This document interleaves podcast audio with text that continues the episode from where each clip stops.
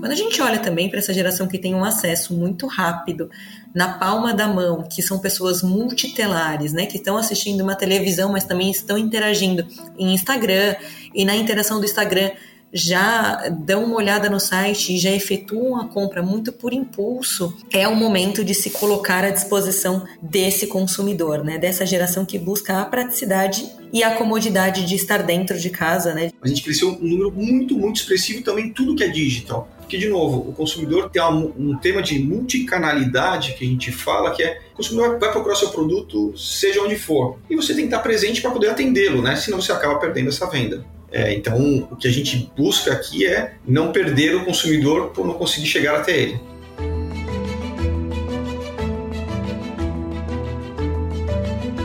Olá, mentes inquietas e curiosas do século XXI. Este é o The Shift, o seu podcast sobre inovação disruptiva. Eu sou a Cristina Deluca. E eu sou a Silvia Bassi e a gente está aqui para falar sobre disrupção, porque, como a gente sempre diz, a ruptura é a única constante do século XXI. E hoje com um convidado especial, hein? Tem... Pois é, temos aqui hoje com a gente, para nossa alegria, a Soraya Yoshida, que é a editora da The Shift. Mas e aí, bom, Cristiano De Luca, agora que a gente tem a Soraya aqui, o que é, qual é o assunto de hoje? o assunto de hoje é mais uma dessas siglas aí da sopa de letrinhas do mundo digital. Já ouviu falar em D2C, Direct to Consumer, ou direto ao consumidor? Bom, é o que vem acontecendo com maior é, intensidade desde o ano passado por conta da pandemia, principalmente aqui no Brasil. Empresas que antes tinham um fluxo é, de negócios B2B, né, business to business, mesmo que com produtos que fossem para o consumidor final, é, acabavam tendo um intermediário no meio, vendiam para supermercados, vendiam para grandes atacadistas, enfim. Passaram a atender também o consumidor final. Vou dar um exemplo para ficar claro para todo mundo. Antes da web, as editoras de livros precisavam das livrarias para poder vender os produtos. Ou seja, havia um intermediário, a livraria varejista entre a editora, a atacadista e o consumidor. Com a internet, algumas editoras adotaram a prática da venda direta, né? E passaram então a ser varejistas também, criando esse elo maior aí com os seus clientes. Aí você vai me perguntar assim, Silvia, tá bom, mas isso então não é só apenas um B2C, né? o business to consumer? Mais ou menos, porque o que acontece é que essas empresas acabam mantendo as duas práticas. A prática B2B, né? Então elas continuam sendo atacadistas, só que elas agora também são varejistas para tirarem proveito aí de uma série de benefícios. Aconteceu com os livros e está acontecendo com várias indústrias e vários outros produtos, seja pela facilidade de vender online ou pela possibilidade de se tornar aí um, um competidor mais presente na vida do consumidor final. É claro que existem também alguns contras, não são só prós nessa estratégia, né? E tirar o intermediário da equação às vezes dá algumas dores de cabeça. Para conversar sobre essas dores de cabeça e sobre as conveniências que vem com o modelo é, D2C, a gente convidou a Juliana Antunes, gerente de marketing da Robson Crusoe, e o Marcelo Moraes, diretor de vendas e negócios da Softs. Sejam bem-vindos. Olá, eu sou a Juliana Antunes, atualmente gerente de marketing da Robson Crusoe uma das três marcas mais presentes na venda de pescados como atum, sardinha e salmão enlatado. Muito bacana. Marcelo? Olá, meu nome é Marcelo Moraes, eu sou diretor de novos negócios, é, comercial e novos negócios da Softs Brasil. É um prazer estar aqui com vocês. Bacana. Bom, gente, então assim, o nosso papo é justamente entender um pouquinho a estratégia de vocês uh, de estar tá lidando com essa venda direta aí ao consumidor. É, eu quero começar com a Juliana. É interessante porque cada um de vocês está num segmento diferente. Eu sei que o Marcelo tem B2B e B2C, é, mas o B2B começou agora, eu queria ouvir um pouquinho sobre isso e queria ouvir você, Juliana, que vocês foram buscar no Mercado Livre para começar a venda direta. Então eu queria que vocês falassem um pouquinho como é que foi essa estratégia, né? O porquê de ir para a venda direta. É, foi até interessante a entrada no Mercado Livre, porque a primeira demanda que eu tive ao ingressar aqui na Robinson Crusoe foi de levar uh, os produtos para um e-commerce. E uma das demandas com isso era a agilidade para que a gente tivesse isso com o mais rápido possível. Para formar um e-commerce, você precisa de diversos pontos. Então eu pulei né, algumas etapas e já fui no mercado mais consolidado que é através do Mercado Livre, colocando uma loja oficial da Robinson Crusoe, onde hoje o meu consumidor consegue achar com facilidade, rapidez e segurança os nossos produtos. É, a demanda vinha também de alguns posts que a gente fazia pelo Instagram de poxa, não estou encontrando na minha cidade, não estou encontrando o sabor preferido aqui perto de casa, onde eu encontro. Então foi uma maneira de ser um facilitador, de chegar o quanto mais rápido na mesa do consumidor. E mediante todo esse momento que nós tivemos de, de pandemia e de atualizações de perfil de consumidor em busca de facilidade, praticidade e evitando algumas vezes ir ao supermercado, o Mercado Livre foi uma, uma grata opção para que a gente pudesse ir facilmente para essa loja né, de um formato simples, rápido, com uma busca bem eficiente, que é a busca do Mercado Livre, e com uma entrega já consolidada, que é o Mercado Livre Full. Bom, na Softs a gente não começou tão simples quanto a Juliana, a gente talvez tenha ido para um lado mais complexo. A gente começa com, primeiro, colocando um operador de full commerce para entrar no, no, mercado B2, B2C, e hoje a gente está presente em todos os grandes marketplaces, estamos presentes também na, na venda direta para Magalu via varejo e também no nosso site próprio. É, a companhia tem mais de 100 anos é, na América Latina, o grupo CMPC, ao qual a gente faz parte, com, com presença em oito países, então tem bastante coisa a gente desenvolvendo e a gente vem crescendo bastante. Tem dois anos que a gente está nessa estratégia. O que a gente viu como oportunidade, e também é um pouco do que a Juliana falou, várias das nossas marcas, a gente tem marca BabySec, de fralda infantil, marca Cotidian, de fralda adulto, papel higiênico Elite, papel higiênico Sublime, marca Kitchen, de papel toalha, e a gente notava que o consumidor algumas vezes não achava os produtos distribuídos em todos os pontos de venda. Então, é uma forma da gente se aproximar do consumidor e disponibilizar o produto para o consumidor, principalmente. É um desafio gigante em termos de você pensar que você deixa de ser uma indústria e praticamente você se torna um, retail, um varejo. E aí tem bastante coisas para se trabalhar.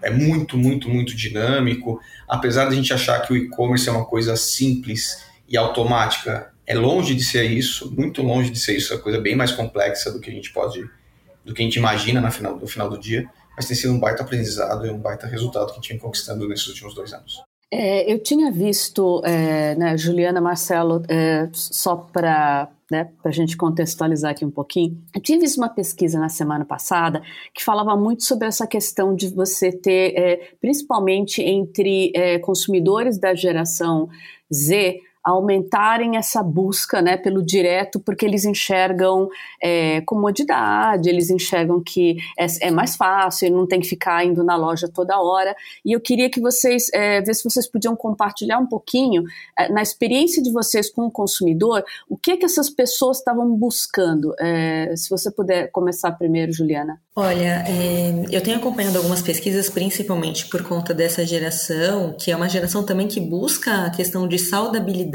praticidade, é bem interessante. Hoje, a nossa atuação e até mesmo o nosso foco é cada vez mais entregar produtos é, com esse parâmetro, tanto de saudabilidade e praticidade, que já é o core da empresa. Quando a gente olha até mesmo na apresentação que o Mercado Livre acaba fazendo para a gente, eu acredito que também é, vocês já tenham tido acesso nisso, é que a busca de compra num lugar só, de uma maneira eficiente, que tenha uma forma de pagamento segura, é uma das mais procuradas. Então, a nossa busca foi também atender isso. Quando a gente olha também para essa geração que tem um acesso muito rápido na palma da mão, que são pessoas multitelares, né, que estão assistindo uma televisão, mas também estão interagindo em Instagram, e na interação do Instagram já dão uma olhada no site e já efetuam a compra muito por impulso, é o momento de se colocar à disposição desse consumidor, né? Dessa geração que busca a praticidade e a comodidade de estar dentro de casa, né? De estar recebendo todo esse sentido. Marcelo, você tem dois públicos, vamos lá. Tem dois aspectos aí, né? É, e a gente tem bastante. Nossos produtos são todos produtos de gêneros de primeira necessidade, estão falando de fralda, de papel higiênico, absorventes femininos. E o consumidor, normalmente de papel higiênico, já compra papel em até cinco pontos de venda diferentes. Ou seja, ele não compra sempre no mesmo lugar. E isso acontece também com fralda infantil. É, e o que a gente viu e a gente entendeu é que hoje o, o que mais o consumidor quer é receber o produto de onde ele de onde ele está mais familiarizado, de onde ele está mais habituado, onde ele confia mais. Então, não necessariamente é uma única fonte de entrada. Tanto que a gente, eu falei que a gente saiu com a nossa loja Softs, que é a loja, nossa loja de B2C, só que ao mesmo tempo, nossos negócios em outros meios online cresceu mais até que. A, na verdade, a nossa loja cresceu muito mais. Mas a gente cresceu um número muito, muito expressivo também tudo que é digital. Porque, de novo, o consumidor está buscando. Tem um, um tema de multicanalidade que a gente fala, que é o consumidor vai procurar seu produto, seja onde for. E você tem que estar presente para poder atendê-lo, né? Senão você acaba perdendo essa venda. É, então, é, o que a gente busca aqui é não perder o consumidor por não conseguir chegar até ele. É mais ou menos por aí que a gente tem. Entendi. Mas vocês estão conseguindo ter. É, porque se fala muito que no modelo direct consumer você consegue estabelecer um, um, um, tipo de conversa diferente com esse consumidor e até compreender melhor os anseios deles. Uhum. Vocês estão conseguindo perceber isso? A gente tem uma data, uma, tem cientistas de dados, na verdade, que compila e busca todas as informações que a gente captura aí só da nossa loja direto, né? Porque a gente não consegue fazer isso através dos clientes de, de online. Mas a gente tem tido muitos insights e muitas informações, não só de produtos complementares, mas também de oportunidades de negócio que os consumidores têm pesquisado e buscado na nossa loja e não têm encontrado, como oportunidade de crescer mercado e negócios. Ah, produtos que vocês fabricam ou qualquer produto? Ah, produtos é... correlatos ao nosso. Que a gente, vou te dar um exemplo. A gente tem, de novo, a gente é uma companhia com mais de 100 anos de história. É, a nossa marca Babysec, de fralda infantil, que a gente tem um personagem galinha pintadinha, é a fralda que mais cresce nos últimos oito anos no Brasil, um mercado que cai. E aí o consumidor busca, por exemplo, fralda Babysec recém-nascido. A gente tinha esse produto importado, há um tempo atrás a gente tirou. E o consumidor continuou buscando. Ou seja, isso mostra que a gente, apesar da venda ser muito, muito baixa, muito pequena, mas é um produto de porta de entrada, que a gente não tem hoje. Mas isso, isso mostra para o nosso time de marketing, por exemplo, que a gente tem que retomar esse produto, ou se for, mesmo que não seja fabricação local, trazer importado de outros países que a gente tem em operação, para suprir a necessidade do consumidor que a gente não está alcançando hoje. E com você, Juliana? O que eu achei bem interessante logo que nós entramos no, no Mercado Livre, esse contato com o consumidor, que hoje ah, acaba buscando um dos produtos mais premium que eu tenho, que é o atum sólido em azeite. Então, é um produto que eu tenho uma venda mais específica em algumas lojas é, com um público diferenciado e que a abertura de, de compra, né, como até mesmo disse o Marcelo, é nesse sentido de compra de um produto diferenciado, compra de um produto que você não tem muitas vezes disponibilidade no mercado mais próximo, no seu mercado de bairro que está acostumado aí. Então foi uma grata surpresa da gente ter essa situação e hoje é o terceiro produto mais vendido. Eu tenho, por exemplo, o atum sólido em água e o atum sólido em óleo e ele já vem como o terceiro item como um produto mais premium, com um valor diferenciado.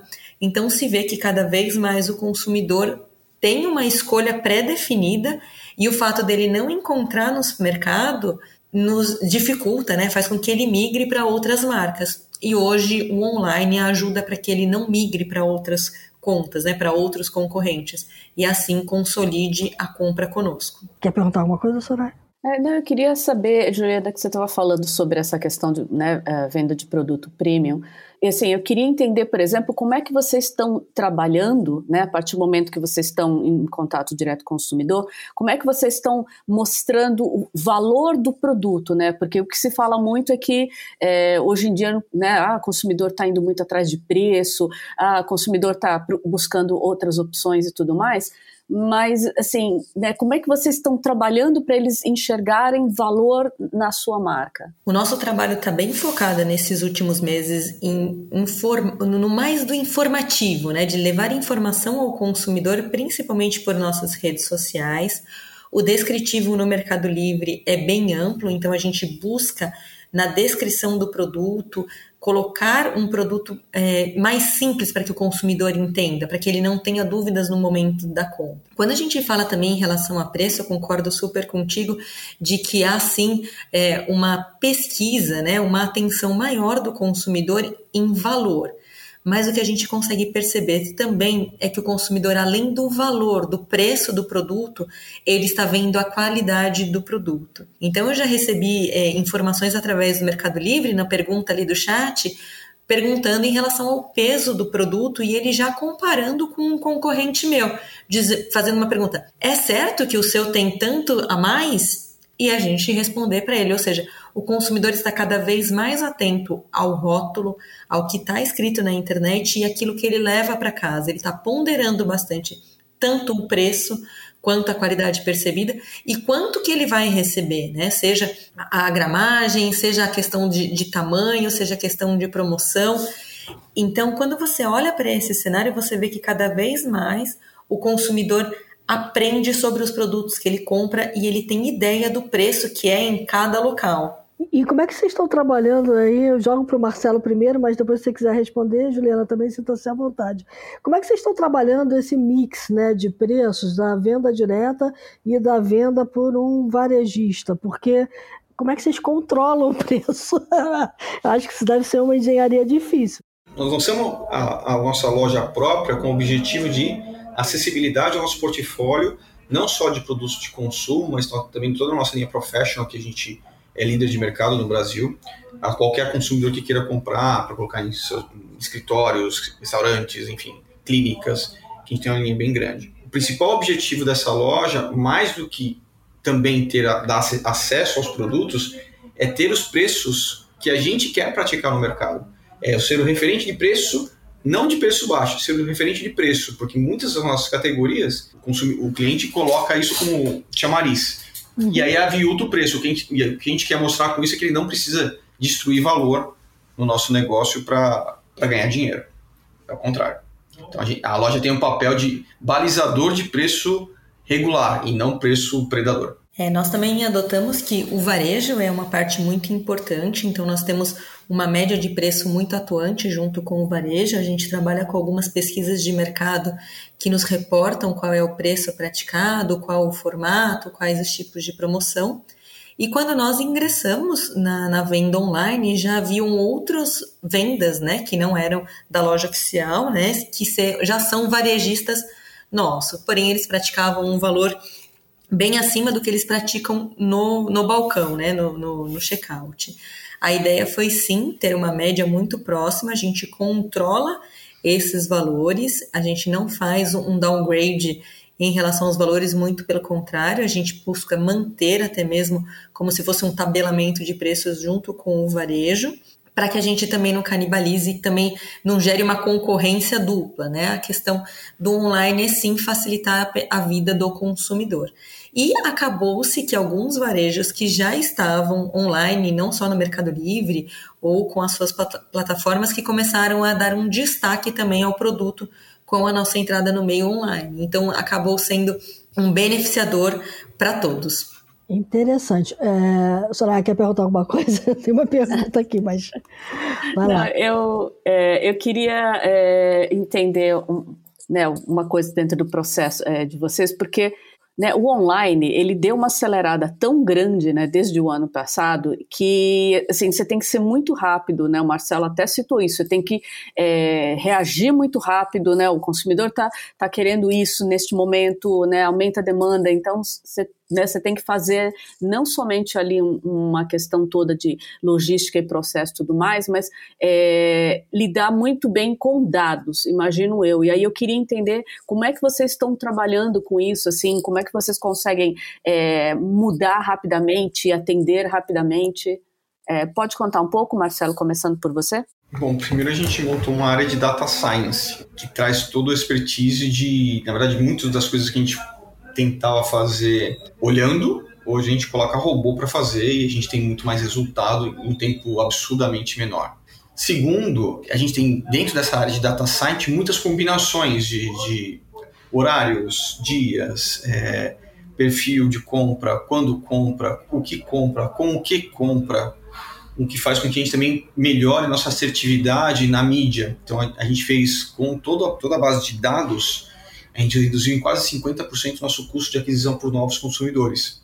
Nossa. É, basicamente usando, usando inteligência artificial, utilizando é, base de informações, que não dá para fazer no Excel, definitivamente.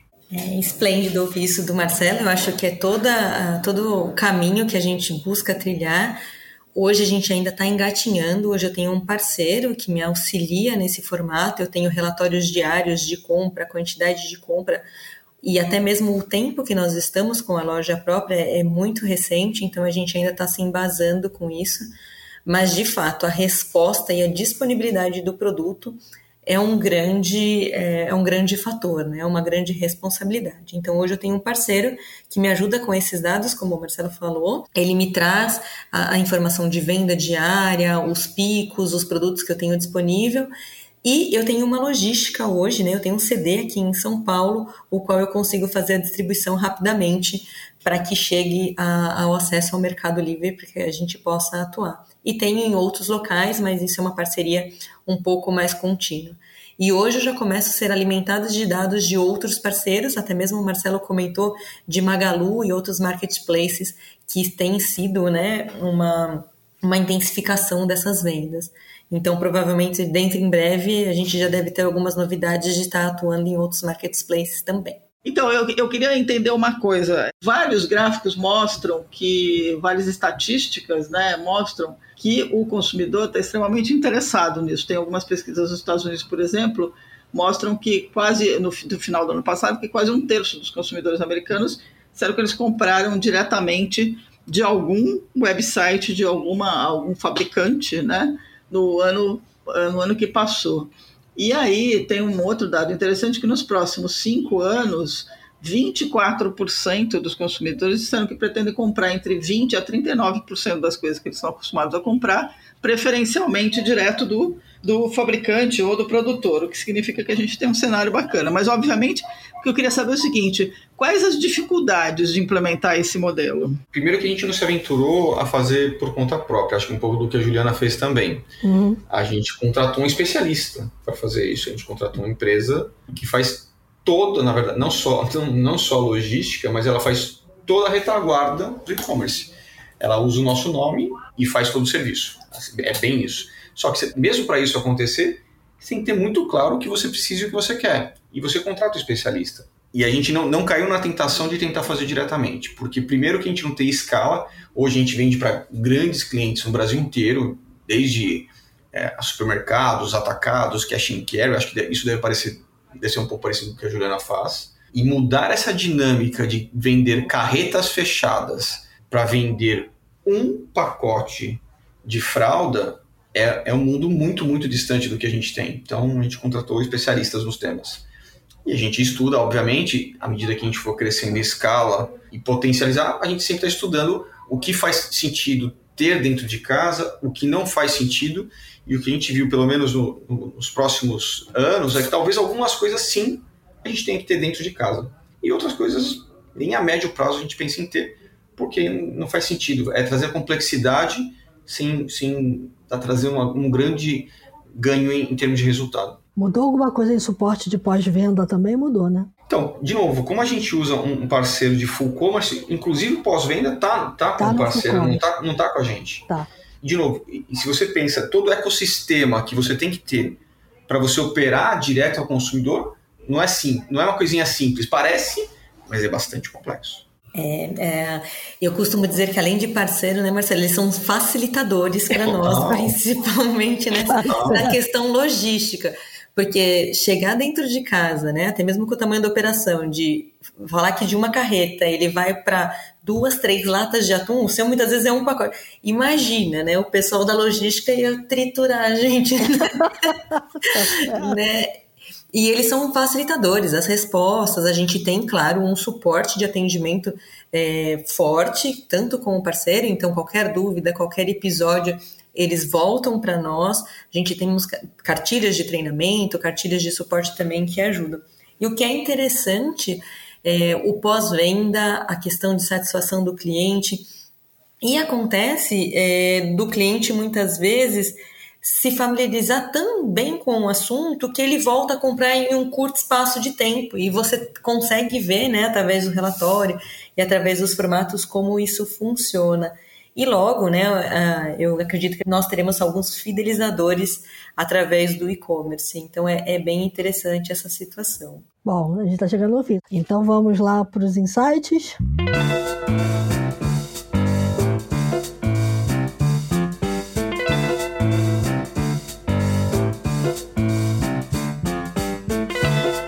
Bom, eu, eu tenho 30 anos na área comercial, então já vi todas as transformações possíveis, inclusive há muitos anos atrás eu ouvia dizer que os vendedores seriam substituídos pelo EDI e isso nunca aconteceu. tá certo. É, e eu acho que não vai acontecer tão cedo, porque na verdade o que tem, tem ocorrido é que os vendedores têm se transformados em analistas de negócio e de gestores de, de, de demanda no final do dia, né, para gerar demanda, mais que vendedor é um gerador de demanda. Então eu acho que esse papel não acaba nunca. E segundo, o que a gente mais tem tem aprendido, e eu tenho aprendido todos os dias com o tema de e-commerce, e, e, vou te dizer que estamos longe de chegar à perfeição, porque todo dia parece coisa nova, é estar tá aberto a você aprender, na verdade. É desaprender para aprender, porque não necessariamente o que você tinha, de, você tinha um problema no passado, isso permanece, e não necessariamente a solução que não deu, que deu errado no passado hoje não daria. Acho que tudo depende do momento que cada um está vivendo. E como dica, eu, eu tenho um livro, estou lendo um livro que é bem interessante, que é do Sandro Magari, que se chama Gestão do Amanhã, que fala um pouco desse, dessa transformação toda que a gente está passando, né? Acho que a gente nunca, nos últimos anos, evoluiu tão rápido, ainda mais agora em pandemia, então, né? Que a gente saiu do modelo totalmente offline, estou falando de escritórios, inclusive, um modelo totalmente online, onde achavam que as pessoas que fizessem home office é, não iriam trabalhar. E o que a gente viu é que a produtividade no home office aumentou absurdamente com as pessoas em casa. Na outra mão também outros problemas geram outros problemas, né? pessoas trabalharem muito mais que sua carga horária, das pessoas também não se desconectarem, e isso começa a dar sinais de falência em termos de, de resultado mental, que as pessoas precisam ter um ponto de conexão, um ponto de engajamento com as empresas. Acho que tem muita coisa acontecendo e muito rápido. A gente tem que, tá, tem que ter os, os pesos e as medidas adequados. Muito bom, Juliana. O que eu gostaria de compartilhar é que eu acho que a abertura das empresas e até mesmo de, dos profissionais, tanto de marketing e de diversos outros profissionais, é a questão de projetos pilotos, né? De ter em mãos e, e ter a capacidade de desenvolver alguns projetos que sejam abertura de portas dentro da, das empresas, o qual o grande privilegiado, né, o grande final é o consumidor, que acaba tendo aqui no dia a dia sendo quem acaba pagando as nossas contas e tudo mais. Então, é, eu vim de uma outra empresa que possibilitava isso e eu acho que é um grande aprendizado você iniciar com projetos pilotos, ter um direcionamento claro para onde está indo e o online possibilita muito essa situação. Eu acho que a pandemia foi uma quebra de paradigma onde tudo aquilo é, que era presencial, que as reuniões tinham é, diversos trajetos, né, que você ficava muito mais tempo no trajeto, foi encurtado pelo online. E isso se transformou até mesmo na compra de supermercado. Isso é uma tendência que vai ficar por um tempo, mas a experiência de você fazer uma compra no supermercado, de você pegar o produto, não morre. Muito pelo contrário, né? Conforme você vai passando o tempo, o ponto de venda, o mercado volta a ter essa importância, né? Volta a ter esse contato com o consumidor. E o que eu acho interessante nessas questões que a gente tem vivido hoje é estar aberto ao novo e conseguir colocar dentro das empresas as possibilidades. Então, até mesmo trago como uma ideia um projeto piloto para que todos mostrem e tente. Se der certo, excelente, calcule os riscos e a subida é sempre lucro. Se não der certo, com os riscos calculados, fecha o projeto e evita que se tenha se despenda muita gente em cima disso, em cima de, de projetos que fiquem querendo trazer tudo, internalizar tudo, até mesmo o Marcelo disse, internalizar muitas coisas é difícil. Então, parceiros também são bem importantes nesse momento de audácia, nesse momento de projetos piloto. Perfeito. Alguma dica de livro, filme? Filme, eu acho que vai muito de encontro que a gente tem, seria aqueles os estagiários que falam um pouco sobre o Google, né? De como é verdade. trazer a experiência do bairro e como levar o bairro para dentro de uma tela de computador. Eu acho que ele é muito atual nesse momento e acho que vale a recordação. É um filme antigo, né? Acho que ele é de 2013, 2014 no máximo, mas vale muito a pena recordar o quanto que é revolucionária essa questão de trazer para o online tudo que a gente tem no dia a dia. É, o projeto que eles bolam é bem legal. Uh, a minha dica é o livro Economia Circular, né, da Catherine Whitman, que fala exatamente sobre esse ponto hoje que eu uh, considero que é muito importante que todas as empresas é, têm que estar atentas, que é você né, hoje a gente tem que trabalhar muito mais né, a economia de uma forma, né, a, a toda a produção, olhar né, de onde ela está partindo até o momento ali lá na ponta, que era algo que é, não era, até algum tempo, não era considerado assim uma coisa muito importante, ia se perdendo de vista. E eu acho que hoje, é, né, até pelo próprio relatório do IPCC, a gente tem que olhar para tudo o que está acontecendo em volta e, e aí calcular todas as coisas. Então, essa é a minha dica. Bom, o insight de hoje é, eu trouxe é um livro chamado Billion Dollar Brand Club, como o Dollar Shave Club, a Warby Parker e outros disruptores estão refazendo, né, mudando completamente o jeito como a gente compra. O livro é, é do Lawrence Ingracia é, e é um livro interessante porque ele conta a história do Dollar Shave Club, que é teoricamente um dos primeiros que começou a fazer isso, né, começou a vender produtos para barba e para homens é, diretamente para o consumidor e inaugurou uma série de coisas. E ele faz toda uma análise, é bem legal, porque ele fala não só como a, como a compra, como, como esse modelo é desenvolvido, mas também fala com, quais são os truques, né? Como é que você chama o consumidor e, e fala sobre a Casper, que é aquela fabricante de colchões que também vende direto para o consumidor. Criou todo aquele modelo que você embrulha o colchão e sai andando com ele nas costas. É, então fica a dica Billion Dollar Brand Club do Lawrence Ingracia. Muito legal. Bom, eu vou aqui é, de um TED que diz o seguinte: faça o que você ama sem desculpas. E eu acho que muito do que a gente ouviu aqui de vocês agora é que são duas pessoas apaixonadas pelo trabalho de vocês, né? E por encontrar novas formas uh, de botar o trabalho de vocês a serviço do consumidor, né? É, no final das contas, a gente está colocando o consumidor no centro de tudo, né?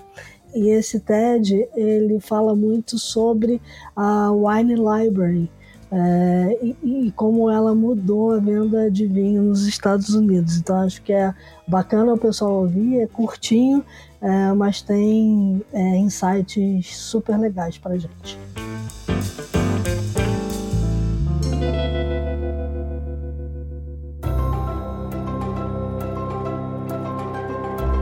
Bom, é, pô, super bacana. Quer dizer, Cristiano De Luca, que temos um programa, então, né? Recuperando aquela velha frase de sempre. Temos um programa, é isso aí. Muito bom. Bom, é, primeiro queria agradecer aos convidados, muito obrigada por terem participado. Agradeço o convite, eu acho que foi um, alguns comentários bem pertinentes, tanto meu quanto do Marcelo, uma troca de figurinhas aqui com vocês. Muito obrigada pelo convite, precisando de alguma coisa. Estou à disposição e esperamos um, espero um convite para o próximo já. É isso aí. Eu agradeço também, acho que é bem legal, acho que é sempre bom a gente trocar experiências, informações. No final do dia, todo mundo cresce, todo mundo aprende e a gente pode olhar um horizonte um pouquinho mais amplo. É, obrigado por fazer parte. Agradeço aí muito a participação de vocês dois, muito obrigado. E para quem está ouvindo a gente também, valeu. E a todo mundo que nos acompanhou, críticas, elogios, dicas, sugestões, The Shift b9.com.br. Lembrando que a gente ainda está na pandemia, então não se esqueçam de se manter seguros, usar máscara, álcool em gel, distanciamento quando possível, tomar todas as vacinas, primeira, segunda dose, quem sabe a terceira, né? E até a próxima, até a próxima conversa, gente. É isso aí. E lembre-se que enquanto a gente estava conversando aqui, o mundo lá fora mudou um tantão. E tem um monte de empresa querendo conversar diretamente com você. Isso. E um monte de consumidor querendo comprar. É isso. até a próxima.